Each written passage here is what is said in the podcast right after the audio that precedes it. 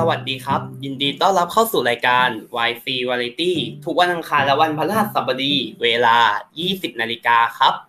วันนี้เสนอให้รับฟังเป็นตอนที่ 3 และอยู่กับพวกเรา นักเรียน YC เพื่อนที่ปรึกษา โรงเรียนนวมินทราชินุทิศ หอวังนนทบุรีครับ ในวันนี้พวกเราขอเสนอซีรีส์ที่มีชื่อว่าชีวิตมีสุขที่หอวังนนท์ในตอนชีวิตม .2 ถ้าพร้อมแล้วเดินเชิญรับฟังได้เลยครับ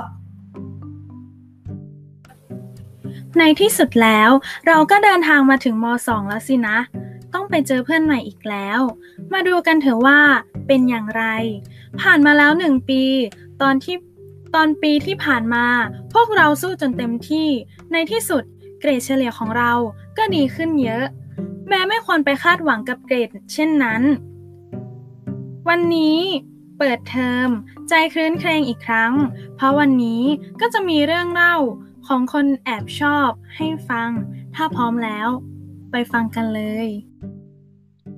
คุณเคยแอบรักใครสักคนไหม ใครสักคนที่ขึ้นชื่อว่าเป็นเพื่อนสนิทของคุณเอง เพื่อนสนิทที่อยู่เคียงข้างกันในทุกช่วงเวลาของชีวิต คอยปลอบคอยให้กำลังใจ คอยสร้างรอยยิ้มและเสียงหัวเราะให้กับเขา เพียงเพราะคุณไม่อยากเห็นน้ำตา และได้ยินเสียงร้องไห้ของคนที่คุณรัก และคุณคิดว่ามันเจ็บปวดไหมที่เป็นได้แค่เพื่อนสนิทที่แอบรัก สำหรับฉัน ฉันคิดว่ามันเจ็บปวดมาก ที่ไม่ว่าเราจะทำอย่างไร เราก็เป็นได้แค่เพื่อนสนิทเท่านั้น แล้วก็เจ็บปวดที่ต้องเห็นเขารักกับคนอื่นที่ไม่ใช่เรา หากแต่ถามว่ามีความสุขไหม มันมีความสุข ความสุขที่อย่างน้อยเราก็ยังเป็นคนที่สร้างรอยยิ้ม และเสียงหัวเราะให้กับเขาได้ แม้จะเป็นเพียงแค่ช่วงเวลาหนึ่งก็ตาม ว่าทำไมคุณถึงไม่บอกรักเขาไปล่ะ เก็บไว้ทำไม เขาอาจจะคิดเช่นเดียวกับคุณก็ได้ แล้วถ้าหากคุณบอกเขาไปแล้ว เขาไม่คิดเช่นเดียวกับคุณล่ะ คุณจะทำอย่างไร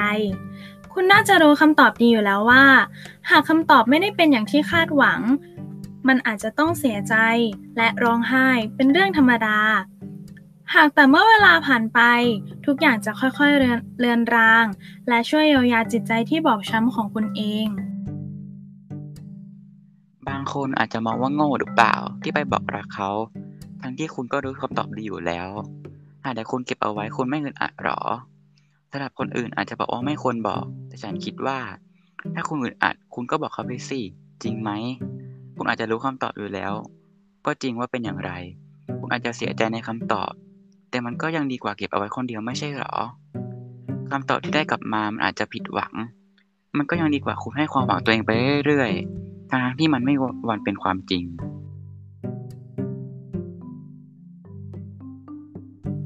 เสียใจในตอนนี้ยังดีกว่าที่คุณให้ขวางตัวเองไปเรื่อยๆ คุณว่าไหม หากบอกไปแล้ว ความสัมพันธ์มันจะเหมือนเดิมหรือ ความสัมพันธ์มันอาจจะเปลี่ยนแปลงไป แต่ก็ใช่ว่ามันจะกลับมาเป็นเหมือนเดิมไม่ได้เสมอไหร่ล่ะ จริงไหม ในเมื่อคุณมีโอกาสที่จะบอกแล้ว คุณก็ควรบอกเขาไปเถอะว่าคุณรู้สึกอย่างไร อย่าปล่อยให้โอกาสที่คุณมีเสียไปเพียงเพราะความกลัวของคุณเลย มันอาจจะต้องเสียน้ำตา แต่อย่างน้อย น้ำตามันก็ช่วยระบายความเจ็บปวดของคุณให้ดีขึ้นได้ สุดท้าย แม้ว่าการแอบรักใครสักคน มันจะทำให้คนต้องรู้สึกเจ็บปวด รู้สึกเสียใจ และต้องร้องไห้ หากแต่คุณจงรักเขาไปเถอะ เพราะอย่างน้อยมันก็เป็นความสุขของคุณ บอกรักเขาไปเถอะ บอกในวันที่ยังมีโอกาส ไม่ท้ายที่สุดแล้ว มันอาจจะไม่ได้เป็นอย่างที่คุณหวังก็ตาม แต่อย่างน้อย มันก็เป็นความทรงจำที่ดีที่ครั้งหนึ่ง คุณก็เคยได้รู้สึก รักใครบางคนบ้างนะ ที่เอาเรื่องนี้มาเล่า เพราะ ม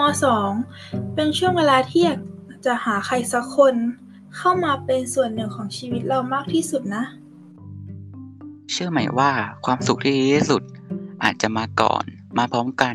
หรือมาหลังความรักก็ได้ แล้วเจอกันม .3 นะ ก็จบลงไปแล้วนะครับสำหรับบทความดีๆ แบบนี้ พวกเราหวังว่าเพื่อนๆจะมีความสุขในการรับฟังนะครับ เพื่อนๆสามารถหาข้อมูลเพิ่มเติมและติดตามพวกเราได้ที่ www.ychwn.official.org หรือ Instagram ychwn.official หรือ Facebook Fanpage YC เพื่อนที่ปรึกษา HWN นะครับสำหรับบทความในสัปดาห์ต่อไปจะเป็นเรื่องอะไรนั้น ติดตามรับฟังได้ในรายการ YC Variety ทุกวันอังคารและวันพฤหัสบดี เวลา 20นาฬิกา วันนี้ก็ขอลาไปก่อน สวัสดีครับ